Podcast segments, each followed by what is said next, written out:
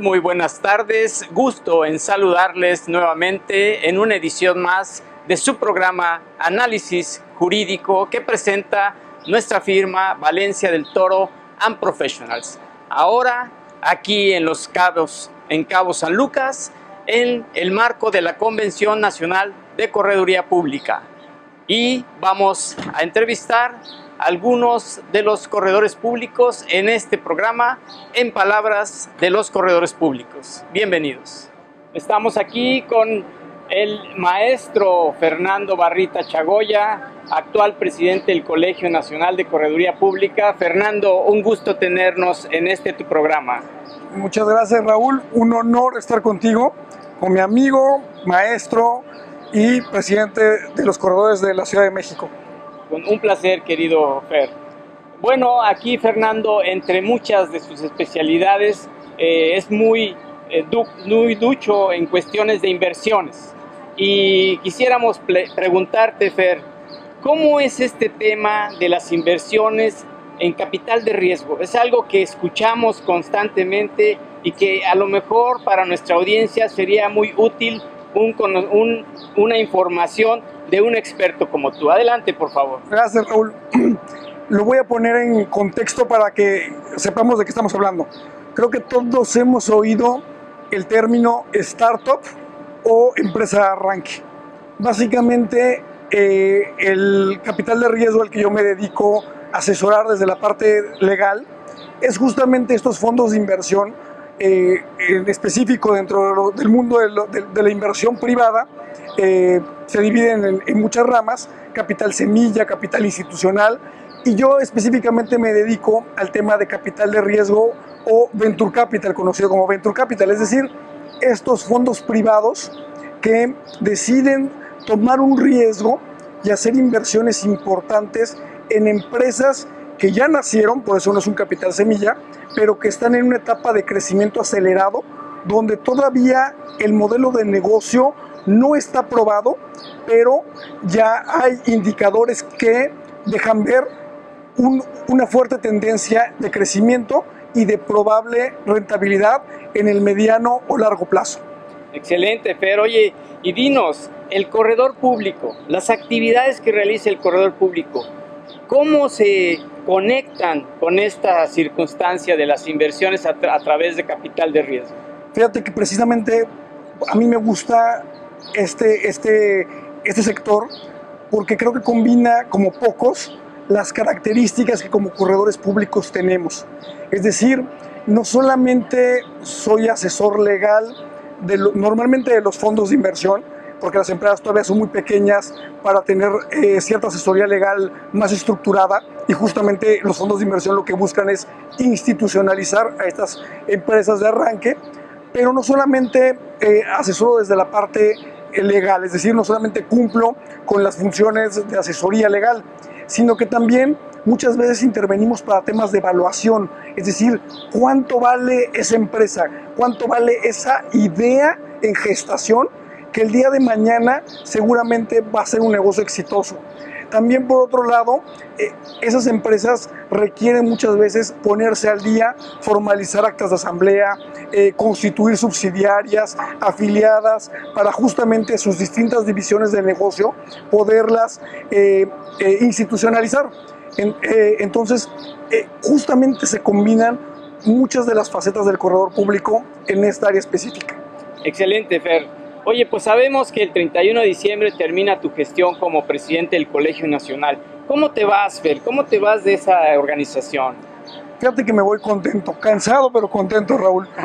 cansado porque como tú bien sabes, tú, tú, estás ahora justamente a mitad del camino. Eh, es, es, un camino eh, eh, eh, cuesta arriba, pero cuando uno da su mayor esfuerzo y hace lo mejor que puede hacer, se va satisfecho me voy contento porque eh, considero que lo que yo propuse hace dos años se ha logrado y es básicamente trabajar en la unión del gremio, es decir, en sentirnos orgullosos de ser corredores públicos. Enhorabuena Fernando y el Colegio de la Ciudad de México te agradece toda la gestión que has hecho tan buena en este Colegio Nacional. Y pues yo te quiero agradecer a ti y por tu conducto a mi colegio, el de la Ciudad de México, el apoyo eh, que he recibido y estoy seguro que lo que te resta de gestión, un poquito más de la mitad del camino, van a estar llenos de éxito, Raúl. Muchísimas gracias. Un placer. Raúl, yo verdaderamente tengo la duda y te la quiero plantear así claramente. ¿Podemos o no podemos protocolizar, por ejemplo, actas de asamblea donde se estén otorgando poderes? Mira, Cris, desde mi punto de vista, ¿verdad? Desde mi punto de vista, yo creo que el tema de poderes no es un tema exclusivo de derecho civil y no es un tema exclusivo para, las, para quienes realizan las actividades relacionadas en el derecho civil. ¿Por qué lo digo? Si vemos la Ley General de Sociedades Mercantiles, el artículo 10 te habla de poderes, de que las facultades para los administradores, directores y las que ellos delegan son a través de poderes. Si vemos el artículo 149 de la Ley General de Sociedades Mercantiles, te habla de los poderes que pueden otorgar los órganos de administración y los directores generales. Entonces, si una legislación mercantil habla de poderes, los menciona, ¿por qué sería una figura exclusiva de derecho civil? En mi concepto, Cris, no hay razón para pensarlo de esa manera. En mi concepto, los poderes, como están mencionados en la Ley General de Sociedades Mercantiles, son mercantiles. ¿Y qué pasa? Perdóname, Cris. ¿Y qué pasa cuando una figura es regulada en materia mercantil, pero a lo mejor no suficientemente regulada?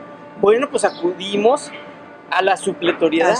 Y la supletoriedad, ahí sí te diría, pues es el Código Civil Federal. Como lo es para tantas otras figuras que, es, que no cabe duda que son mercantiles, ¿no? Entonces tenemos que ir al Código Civil Federal para su supletoriedad. Pero bueno, este, ¿Qué, está, pasando en este tema cuando los corredores públicos nos vemos tan limitados en nuestra actuación eventualmente porque sabemos que eh, el sistema financiero los está desconociendo, porque en el juicio a lo mejor le, eh, no le reconocen personalidad al apoderado?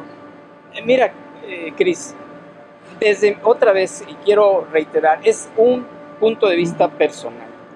Desde mi punto de vista, Cris, eh, si tú, si nosotros podemos constituir sociedades, podemos hacer fusiones, escisiones, todo desde el punto de vista no solo de asesoría jurídica mercantil, sino además de fedatarios públicos, de fe pública. Si podemos hacer todo eso y las facultades o poderes de los representantes son indispensables para que operen las sociedades mercantiles, no me puedes decir que no puedo dar las facultades a esos, a las personas cuando una sociedad es cuando las otorga.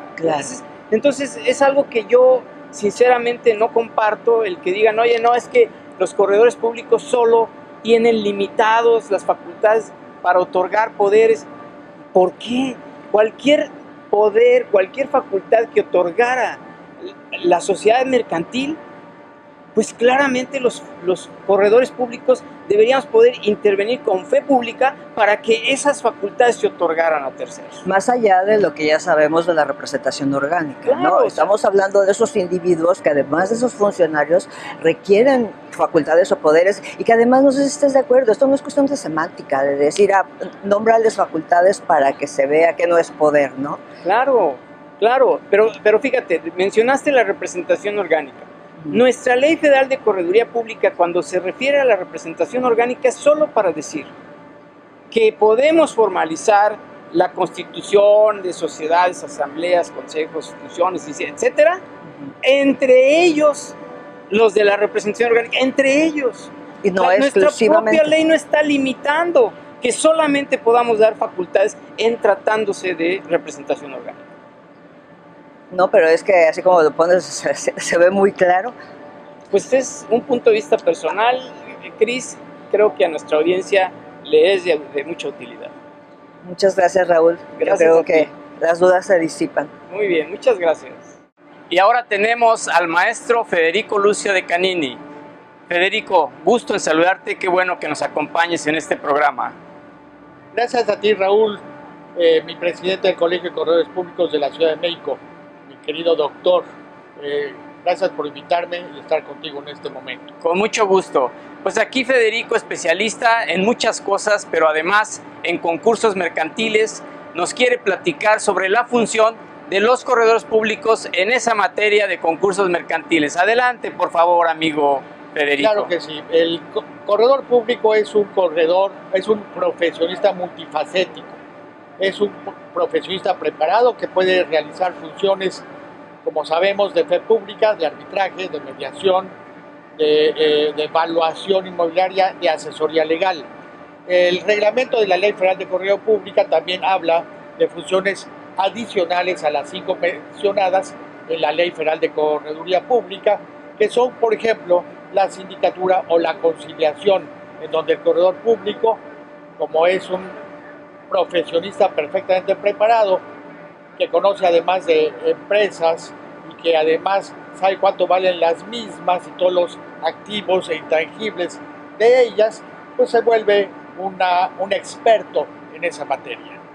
Eh, tiene las facultades como es árbitro, entonces puede dirimir algunas controversias, es mediador, entonces eso le facilita tratar de llegar a arreglos con los acreedores frente a la comerciante y obviamente es asesor legal y entonces eso le permite conocer la ley de concursos mercantiles a la perfección y poder actuar en consecuencia. Es un, como menciono, un profesionista muy completo, profesionista, yo creo que es el profesionista ideal, ideal e idóneo para realizar las funciones de conciliación en los concursos mercantiles. Excelente, excelente Federico. ¿Alguna recomendación para nuestros colegas corredores que, para que ingresen en ese campo de trabajo tan interesante? Claro que sí. El, el, eh, bueno, los conciliadores, visitadores y síndicos están inscritos en el Instituto Federal de Concursos Mercantiles. Entonces, lo primero que tienen que hacer es acercarse a este instituto para solicitar su incorporación. En todo el país hay solo 100 especialistas de concursos mercantiles. Eh, y el concurso mercantil debe de verse como una alternativa para la empresa para salir adelante, no como la última alternativa cuando ya no tiene solución se va a la quiebra al revés, el, concurso mercantil se tiene que ver como una posibilidad para que la empresa siga en funcionamiento, para que se respeten las fuentes de trabajo, para el beneficio de la economía nacional y el beneficio de México. Y el corredor público es el facilitador para que eso se logre a través de las funciones de conciliador. Solo hay 100 corredores, 100 especialistas en todo el país. Entonces eso hay una, un espacio eh, muy amplio para que todos los corredores del país puedan incorporarse al Instituto Federal de Concursos Mercantiles y así, eh, a través de sus consejos, a través de su experiencia, puedan asesorar adecuadamente a las empresas para que no caigan en quiebra y puedan seguir funcionando, sigan por trabajando, puedan seguir generando ingresos eh, en beneficio, como dije, de todo el mundo. El corredor público, como digo, es el verdadero conciliador de los concursos mercantiles. Excelente, querido Federico, muchísimas gracias por esta información tan interesante. Aquí don Federico Lucio de Canini ha escrito libros alrededor del concurso mercantil. Muchísimas gracias por estar con nosotros. Muchas gracias, Raúl, y felicidades. Igualmente, muchas gracias. Estamos aquí con el maestro Jaime Romero Anaya. Un placer para mí saludarte, querido Jaime. Gracias. En esta ocasión quisiera preguntarte de tu especialidad en materia fiscal. ¿Podrías platicarnos algo acerca de los temas reportables, Jaime? Eh, de los esquemas reportables. Sí, como no, pues yo muchas gracias por esta invitación y esta oportunidad, Raúl. Pues pedirle a nuestros eh, oyentes y a quienes están haciendo el favor de vernos, eh, pues que hay una figura todavía poco conocida, poco difundida en materia fiscal, producto de las reformas al Código Fiscal de la Federación, en donde se incluye el tema de los esquemas reportables. Un esquema reportable es alguna medida, alguna estrategia, algún plan, eh, en fin, tendiente a que en alguna forma pudiera disminuirse la base gravable del impuesto sobre la renta y en cierto aspecto disminuir la recaudación a nivel federal.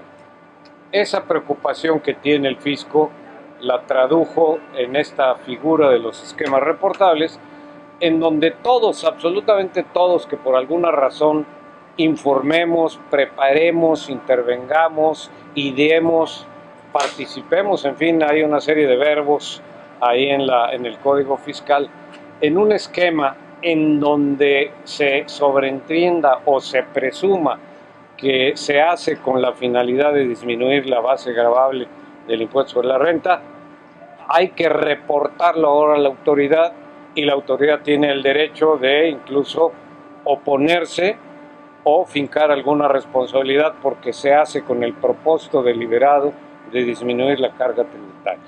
Entonces, en alguna forma, todos absolutamente se nos olvida a los corredores públicos, por alguna razón práctica, que junto a la tradicional facultad de, fe pública de la que estamos legalmente investidos y junto a la tradicional facultad valuatoria, somos asesores legales de los comerciantes. Siempre desde que constituimos una sociedad, asesoramos una asamblea o algún tema corporativo, estamos haciendo uso de la facultad de asesorar legalmente a un comerciante. Y en ese momento es muy fácil, es el filo de la navaja, hay un riesgo de caer en un esquema reportable que el contribuyente tendrá, como su nombre lo indica, reportarlo a la Secretaría de Hacienda y enseñarle todas las cartas, todo el juego de la baraja para que el fisco diga qué queremos hacer o qué pretendemos hacer. Y obviamente, en, cuanto se presuma que este esquema, que este proyecto, que este plan eh, tiene por objeto disminuir la carga tributaria deliberadamente, nos vamos a ver en serios problemas. En alguna forma todos estamos llamados a caer en este riesgo porque somos, insisto, asesores legales de los comerciantes. Y tener mucho cuidado porque entonces uno asume el nombre por ley, por código, de asesor fiscal. Es decir, ser asesor fiscal de un esquema reportable es partícipe, es una, voy a, hacer un símil, es una responsabilidad solidaria que estamos asumiendo y que en cualquier momento nos puede crear responsabilidad. Ser muy cautos, por favor, en este punto. De acuerdo, muchísimas gracias, querido Jaime, gran comentario, muy útil para nuestra audiencia. Así que, pues todo mundo a reportar para que no tengamos ningún problema con las autoridades. Muchas gracias, Jaime. Gracias a ti, Raúl, por la invitación y a todos, pues sean cuidadosos en su participación. Muchísimas gracias. En esta ocasión nos acompaña y conduce también eh, la doctora Cristina Juárez Uribe, corredora pública, consejera de nuestro actual Colegio de la Ciudad de México. Cristina, muchas gracias por tu participación en este programa. Gracias a ti, Raúl. Gracias a todos los que nos ven. Cris, quisiera que nos platicaras un poquito. En estos últimos días ha habido temas relacionados con una cancelación de algo a los fedatarios públicos por parte del SAT. ¿De qué se trata esto, Cris? Ha habido una serie de comunicados por todas las redes sociales, por todos los medios escritos y además por eh, los medios de, comunicación en radio y televisión incluso, que han manejado la cancelación de, de, inscripción de los fedatarios públicos, corredores y notarios públicos a un padrón que tiene el SAT.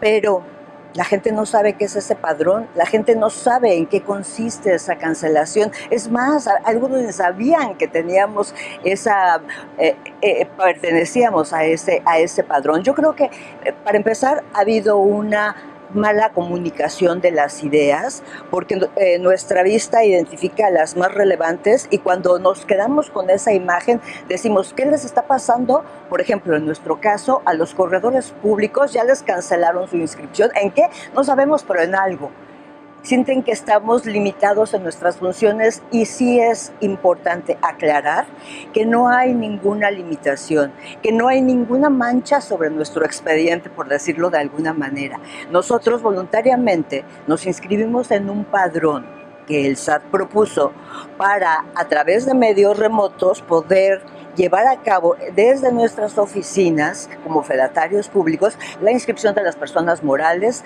que constituíamos. Posteriormente se adiciona la regla y también podíamos inscribir a las personas físicas de, que formaban parte de esa persona moral que no estuvieran inscritos. El SAT nos dio la opción algunos la tomaron, algunos no, no todos estamos, pero algunos sí la tomamos. Y desde, por lo menos desde el 2012 que yo estudiaba de alta, ¿tú desde cuándo en ese padrón? 2008. 8. Nunca había habido requisitos de renovación, de justificación, de preguntarnos si queríamos seguir, y de pronto, sin ningún aviso, de una manera pública y de una manera distorsionada, sacan publicados diciendo que se nos cancela la inscripción al padrón para, para inscribir por medios remotos al, al RFC. Y esto genera una serie de confusiones y preocupaciones de la gente que acude a nuestros servicios. ¿Qué es exactamente lo que tenemos cancelado? Pues una facultad, para ser sinceros, muchos no utilizábamos. Y muchos no utilizábamos por la simple razón de que al cliente no le estábamos realmente solucionando y facilitando un problema, en muchos casos. Porque de todas maneras debía de acudir al SAT tener una cita para obtener su firma electrónica. Yo a mis clientes les decía, de ir al SAT no te salvas. Entonces, y dicen, y bueno, ¿y puedo hacer todo el mismo día allá en el SAT? Sí, sí puedes hacer todo el mismo día allá. Ah, bueno, pues voy el mismo día. Hubo algunas ocasiones en que fue importante hacerlo, en las menos tal vez, a lo mejor otras personas vivieron otra experiencia en ese sentido, pero un padrón en principio voluntario. En segundo lugar, no tenía plazo por lo tanto no teníamos que renovar lo que no había establecido una caducidad previa, ¿no? Esa, esa, esa es la, la, la, idea importante que me gustaría transmitir, el hecho de que no estamos siendo sancionados, no estamos siendo infraccionados. Quienes les falta cubrir algunos requisitos de entrega de expedientes, pues lo van a hacer seguramente. Estamos simplemente siendo notificados de una manera escandalosa que ya no formamos parte de ese padrón. Cuando pudieron habernos mandado un mail que siempre nos mandaban para otro tipo de temas. Esa, esa es lo lamentable de estos comunicados. De acuerdo, Cris, muchísimas gracias por tu comentario. A ver, si entendemos bien y para ponerlo en contexto de nuestra audiencia, a los corredores públicos no se nos está cancelando nuestro RFC. Así es.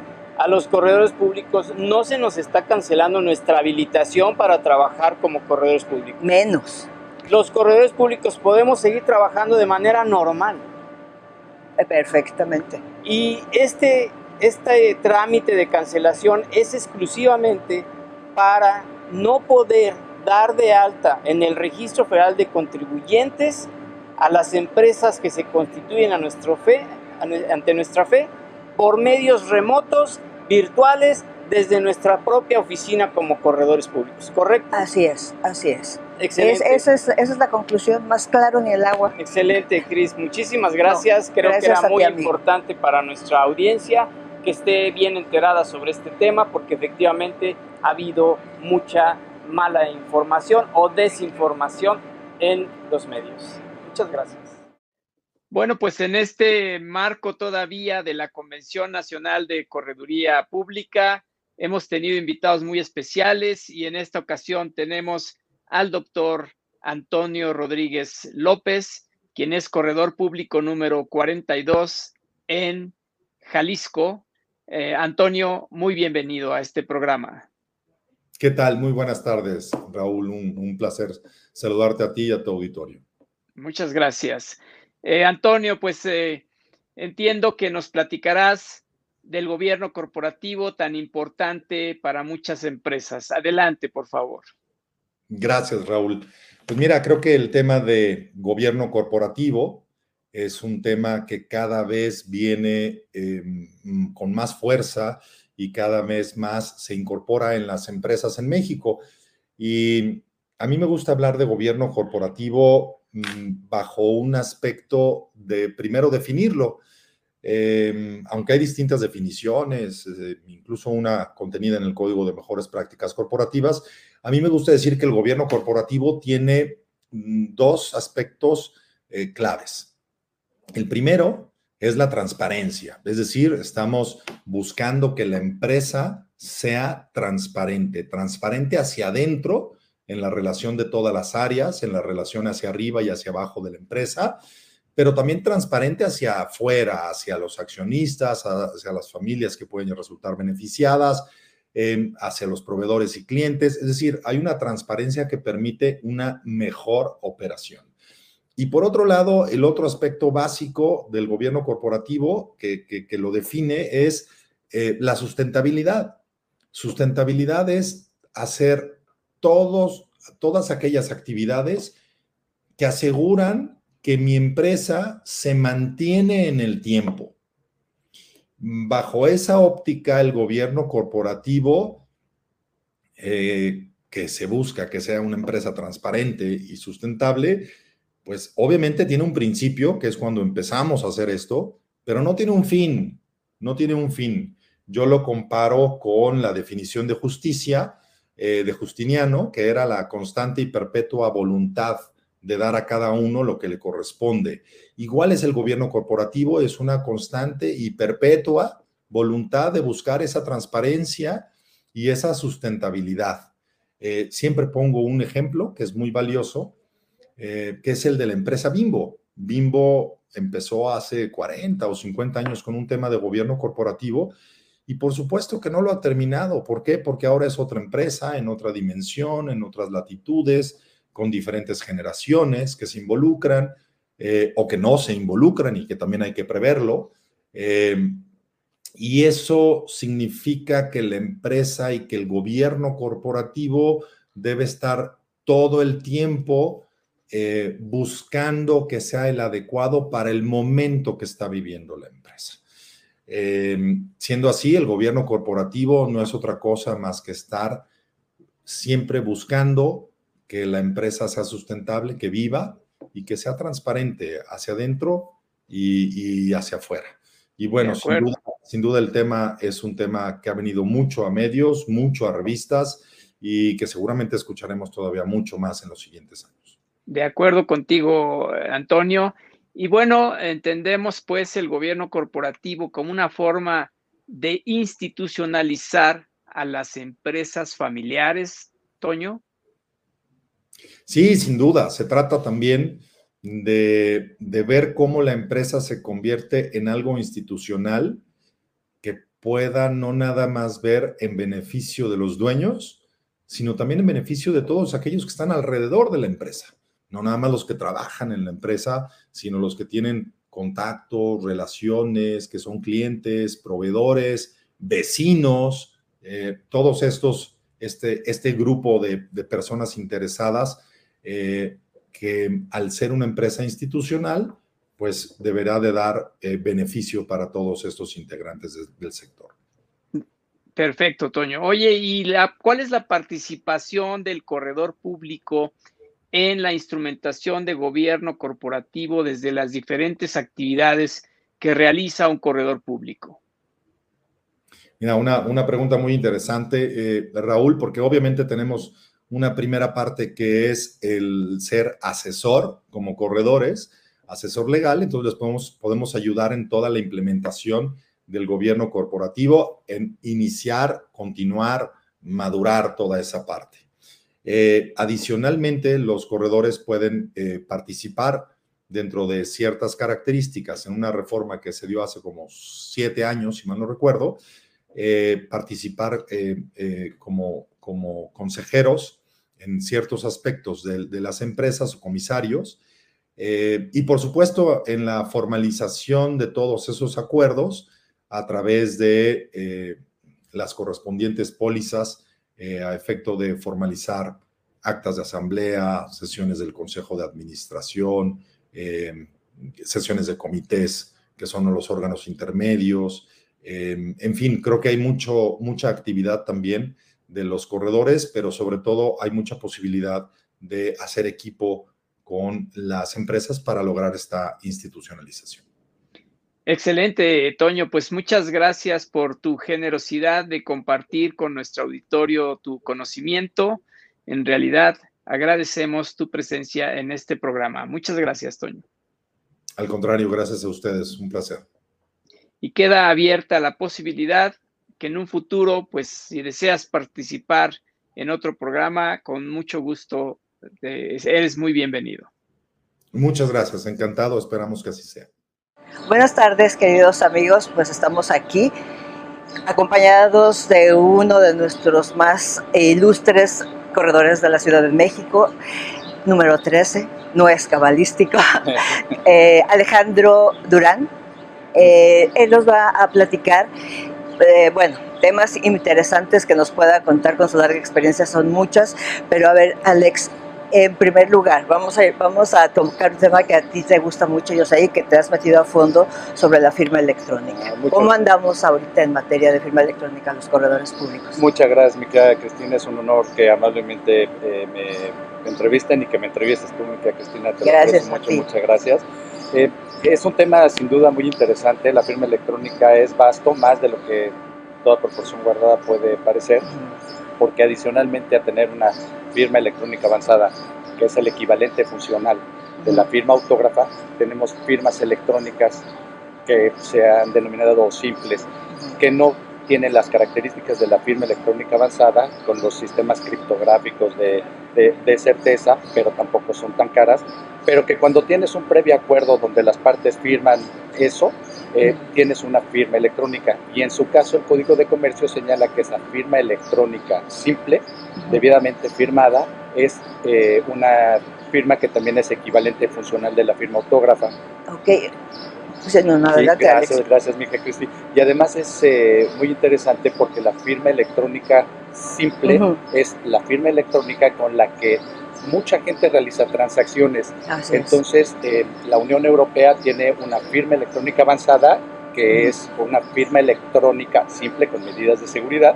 Y eh, nosotros tenemos una idea de generar una firma electrónica simple pero con... Eh, Aquellas medidas de seguridad. Con medidas de seguridad, pero fedadas ante corredor ah, público. Entonces, que sea firma electrónica simple, fortificada por corredor ah, público. Ah, ok, ok, ok. Porque precisamente ahí va mi siguiente pregunta en relación al tema. Nosotros como corredores públicos, en el ejercicio de nuestras funciones, ¿cómo lo podemos o lo venimos aplicando o lo queremos aplicar? Claro, eh, pues eh, lo aplicamos poco porque la gente se ha decantado hacia la firma electrónica avanzada. Sin embargo, la firma electrónica simple eh, pues es aplicable a todas las operaciones que no se realizan con firma electrónica avanzada. ¿Qué es eso? Pues la firma electrónica avanzada es la punta del iceberg y la firma electrónica simple es todo lo que hay atrás y abajo y al fondo y es muchísimo, muy vasto y claro que podemos, está contenido en el Código de Comercio. Pues todo, todo un tema este muy amplio, pero sé que también eres un gran experto en materia de propiedad industrial. Ah, Alejandro, ¿Tú qué nos dirías de la que fueron los cambios sustanciales en la reforma eh, a la ley, a la reforma de fondo que hubo a la ley de propiedad industrial en México? muchas gracias. Pues eh, en efecto se modifica la ley de la propiedad industrial y se transforma en la ley federal de, propiedad eh, industrial y pues genera una muy buena cantidad de, de actividades relevantes. Todo es toda proporción guardada muy parecido pero hay algunas figuras que realmente son interesantes. Por ejemplo, en aras de poder multiplicar las protecciones y los registros, pues, por ejemplo, en el caso de los signos distintivos, antiguamente podías nulificar un registro porque tuviese contravención a las disposiciones de la ley o podrías eh, caducarlo porque no se había explotado comercialmente de manera correcta, donde los corredores públicos intervenimos con eh, pues, notificaciones de hechos, etc. Pero ahora se modificó donde hay en el caso concreto nulidades parciales y caducidades parciales y en mi punto de vista esto está maravilloso, porque esto significa que la, una nulidad de un registro de marca que ampara, por ejemplo, clase 25, vestuario, calzo y sombrerería, que eso es muy vasto, si esta persona no hace eh, eh, corbatas de moño, pues alguien se lo puede caducar porque él no ha explotado eso y entonces yo tengo una marca muy parecida a esa y pues a mí tiene cosas muy interesantes sin duda. ¿eh? Y, en el, y en ese sentido, ¿qué, qué, impresión te causa el tema de que ahora es el Instituto Mexicano de la Propiedad Industrial quien va a determinar los daños y perjuicios que causa el uso ilegítimo de una marca? Pues este es un tema interesante. Lo que sucedía antiguamente, como bien eh, sabes y saben desde luego, es que ante la infracción de una conducta en contra de la ley que hubiese, sido decretada por el instituto, eh, eh, pues había muchas alternativas de llegar a una verdad legal que significaba después de juicio de nulidad o de infracción, perdón, un recurso de revisión, un juicio de nulidad, un amparo directo o indirecto según fuese y si hubiese algún tipo de modificación y cuando hubiese una resolución definitiva, una sentencia en 10 años, 8 años, allá tenías la posibilidad de empezar con los, apenas con los daños y perjuicios, ¿no? Entonces, en realidad los daños y perjuicios empezaban a ver 13 años después. Sin embargo, aquí, ahora que lo eh, va a decretar así el Instituto Mexicano de la Propiedad Industrial, con algunas eh, salvedades, porque de todos modos se tiene que hacer un procedimiento adicional donde se escuchen a las partes, haya evidencias este, que se presenten y tal, y lo decreten, es, está muy interesante porque al final del día los dedos y prejuicios y la aplicación de la justicia, en opinión, pues, corresponderían a una instancia jurisdiccional separada de una instancia administrativa, ¿no? Entonces, habrá que esperar la resolución de las autoridades eh, para ver qué es lo que van a este, a resolver de si eso es o no constitucional. Se, va a continuar así. Y en ese tema de los daños y perjuicios, yo creo que va a haber un gran campo de actividad para evaluarlos, ¿no Sin duda, sin duda. Porque su determinación es una cuestión de carácter técnico muy importante. Muy importante.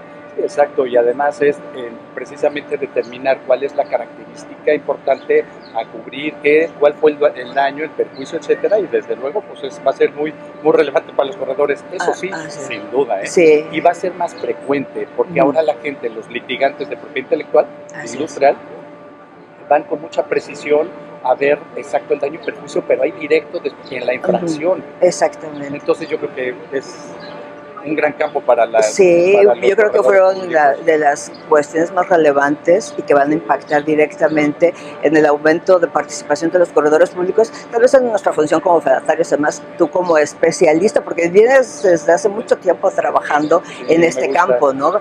Yo creo que este ha sido uno de tus grandes fuertes y ahora con todos estos cambios, pues el trabajo va a fluir mucho más. Pero va a fluir para todos, los colegas en todos los lados. La verdad es que la evaluación de propiedad intelectual va a ser maravillosa y maravillosa la evaluación de daños y perjuicios, etcétera, para defender. ¿Sabes si el INPI ya ha estado tomando algunas medidas al respecto como para proveerse de, de, algún tipo de capacitación, padrón, a quienes recurrir, etcétera? No que sepa, pero lo que sí es un hecho que además es muy relevante es que ha habido una dirección general adjunta que había venido que ahora ha sido transformada esta en dirección general y la, el nuevo eh, director general, eh, pues eh, había algunas ternas, pero se ha ocupado por una persona verdaderamente talentosa que tiene muchos años en eh, la propiedad intelectual, 20 o 25 años de, director general adjunto, de tal suerte que sabe mucho,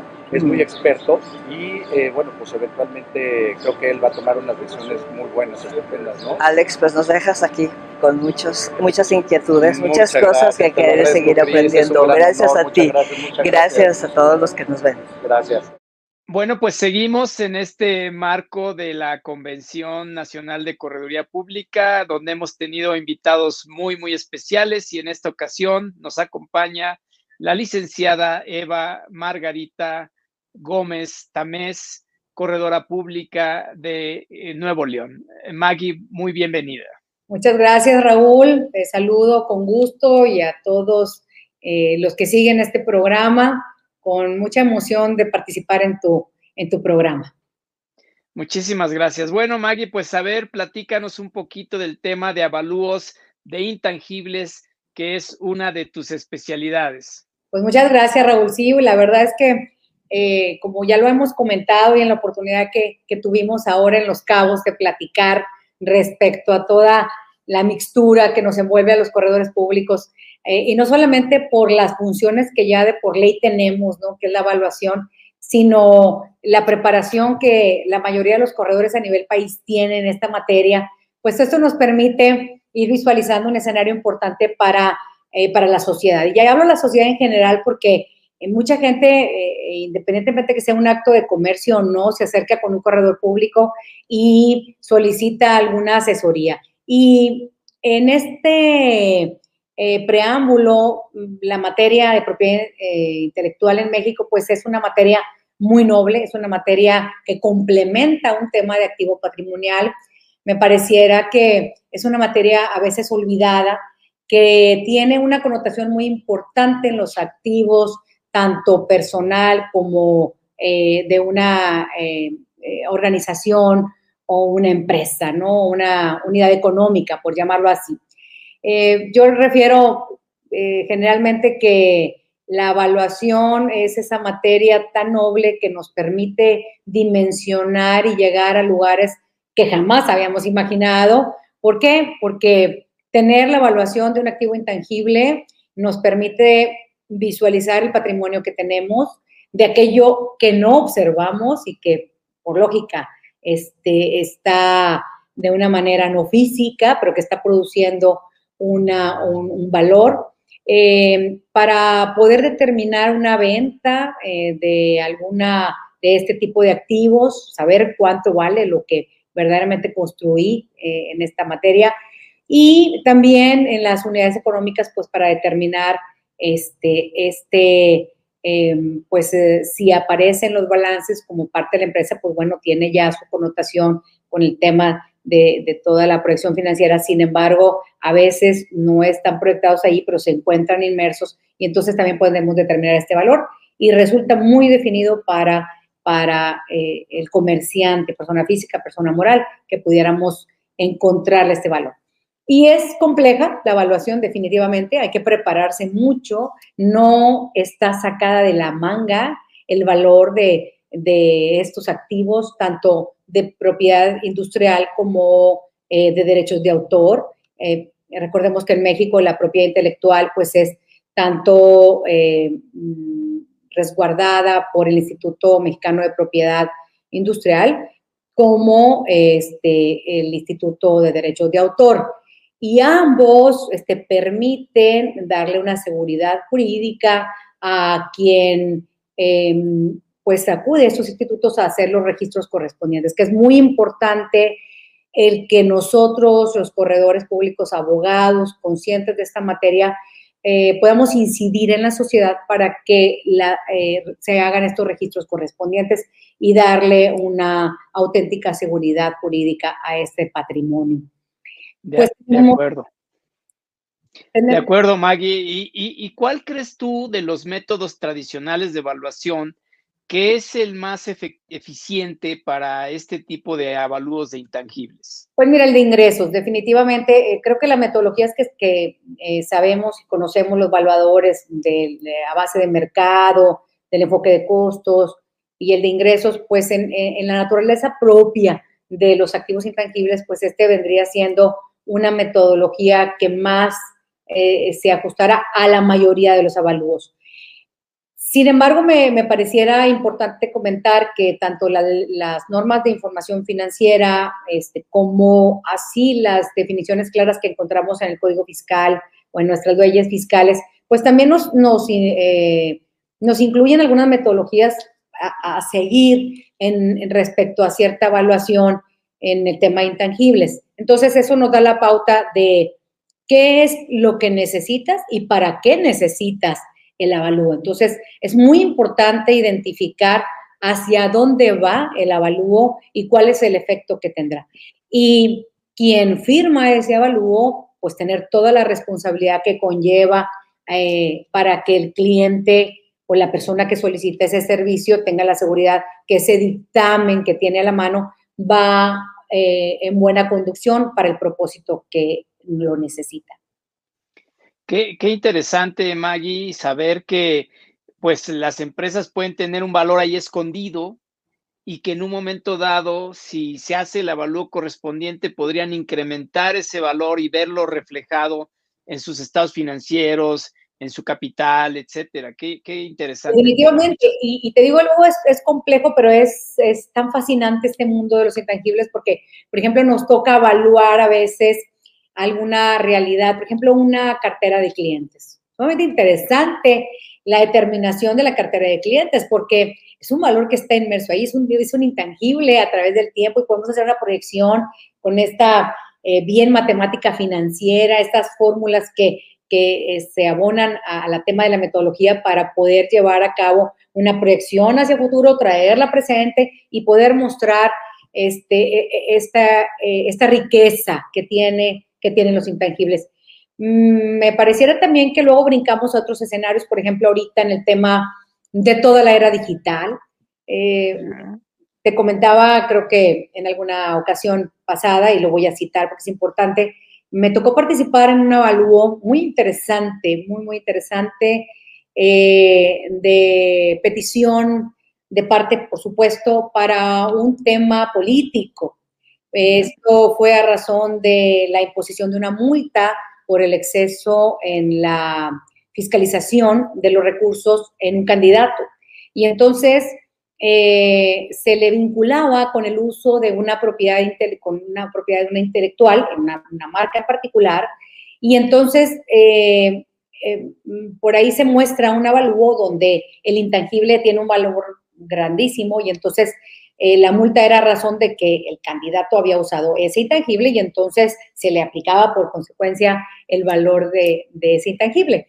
Sin embargo, eh, tuvimos a bien eh, realizar una metodología, eh, preparar y yo estuve analizando, analizando la, metodología que no es solamente por intangible, sino por todos los efectos digitales que tuvo a través de las redes sociales este, este candidato. Entonces, fue algo muy interesante porque se evaluó fue a dar a una autoridad este, electoral. Y, bueno, sin más ni más tuvo un efecto positivo porque en realidad eh, la multa no tenía eh, al menos la petición de quien quería este, vincular a Elicia a, una cuestión de falta, eh, pues no logra en el desarrollo de ese avalúo definir los espacios que se señalaron en estas redes sociales. Entonces, pues quedó muy claro en el otro avalúo cómo había sido efectivamente, sí se había utilizado y había eso, pero los impactos en redes sociales, este, también eh, en, la, era digital, también hay una metodología que marca cada plataforma para, para darle un valor a esto, convertirlo en un valor económico. Entonces, creo hoy por hoy que la propiedad intelectual cobra una fuerza relevante en nuestro país, por lo cual invitaría yo a todo tu público, si no tiene su propiedad intelectual reservada, pues este, es hora de ir y buscar a los corredores públicos más cercanos en todo el país para poder fortalecer esto que es un verdadero patrimonio. Completamente de acuerdo contigo, Maggie. Muchísimas gracias por tu participación y por compartir tu conocimiento con nuestra audiencia. gracias, en verdad. Muchísimas gracias. Es un honor para mí estar contigo. Los abrazo a distancia desde este bello estado de Nuevo León y esperando que todos se encuentren muy bien de salud en casa. Pues nuevamente en este marco todavía de la Convención Nacional de Correduría Pública y pues tenemos a la maestra María Guadalupe Blasquez Ortiz. Ella es corredora público en la ciudad de Nuevo León y eh, pues actualmente ha sido electa como presidenta del Colegio Nacional de Correduría Pública para el bienio 2022-2023. Lupita, bienvenida. Muchísimas gracias, gracias por invitarme, por el espacio, encantada de, poder compartir algunos comentarios contigo. Muchas gracias por tu presencia en este programa. Y bueno, pues platícanos, platícanos, Lupita, ¿cuáles son tus proyectos para esta nueva función que asumirás en enero del 2022? Fíjate, Raúl, que, en primer término quiero decirte que estoy muy, muy, muy eh, orgullosa, me siento con una, con una gran responsabilidad de haber sido designada, eh, eh, electa como presidenta del Consejo Directivo del Colegio Nacional. Es la primera vez que se elige a una mujer y esto creo que es un parteaguas, un parteaguas para, en, muchos sentidos, y, bueno, la responsabilidad la siento realmente con todo el peso que eso, que eso conlleva. Eh, tenemos muchísimas metas. Eh, este equipo que se conformó es, trató de ser un equipo que, está comprometido con el trabajo, que, de verdad quiere aportar sin recibir grandes cosas a cambio, salvo el ver crecer a nuestro gremio. Eh, tenemos muchos temas sobre el tintero, pero la verdad es que el esfuerzo va a ser algo que nos distinga como, como, como consejo directivo. Excelente, Lupita, muy bien. Oye, ¿y, ¿y, cómo ves? ¿Hay retos por delante? Sí, sí, sí. De, de, hecho, de repente se antojan este, como muchos al mismo tiempo, pero este, tenemos, tenemos temas sobre, sobre la mesa que siempre hay que estar atendiendo. Este, reforzando el crecimiento de la correduría pública. la correduría pública va a cumplir 30 años y seguimos siendo un gremio pequeño que ha crecido y ha evolucionado continuamente, pero que tenemos que seguirlo empujando. Ese es, un reto que no debe de soltarse nunca. Eh, tener una buena relación con autoridades, hacer eh, crecer la unidad entre los colegios locales que integran el Colegio Nacional. esas son nuestras prioridades realmente.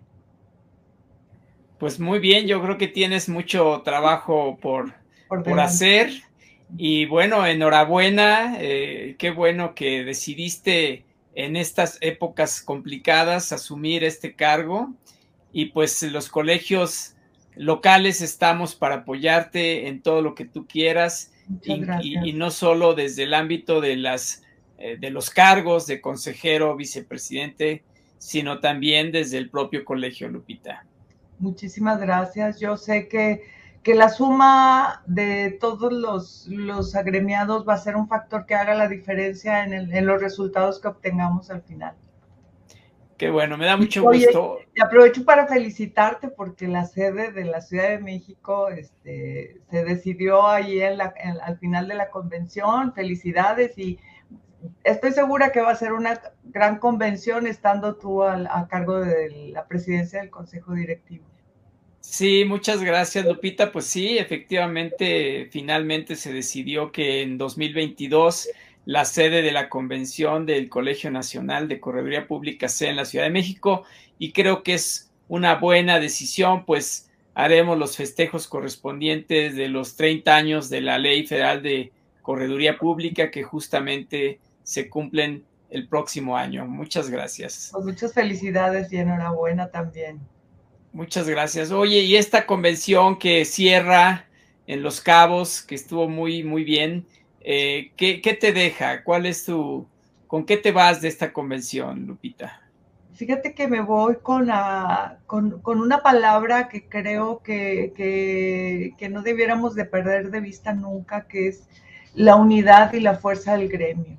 La verdad es que seguíamos con un poco de temores, de, de pues de dudas sobre si podíamos reunirnos presencialmente, si se podía, si convenía, qué pasaba si nos contagiábamos, etcétera. Entonces, superamos todas esas dudas y logramos tener un reencuentro este, realmente memorable. Hubo una participación que no se esperaba. Yo, la verdad, este, felicito muchísimo al Consejo Directivo que, que saldrá en diciembre, y en, en, especial a, la licenciada Romina de la, de la Plaza de los Cabos, por esa organización que me pareció extraordinaria y un punto de, de reflexión, de reencuentro para todos los, los, que pudimos participar. Sí, sí, sí, definitivamente eh, coincido contigo. El gremio se vio unido sí. y se vio fuerte y eso es muy importante. Claro. Pues, pues muy bien, eh, Lupita, muchísimas gracias por tu participación en este programa y eh, pues queda abierta la puerta para que en, en el futuro, cuando quieras eh, ser parte de este programa, eh, con todo gusto nosotros dejamos abierta completamente la puerta. Muchísimas Te gracias. agradezco muchísimo, Raúl, y, y, bueno, un saludo para todos los, los que nos están viendo.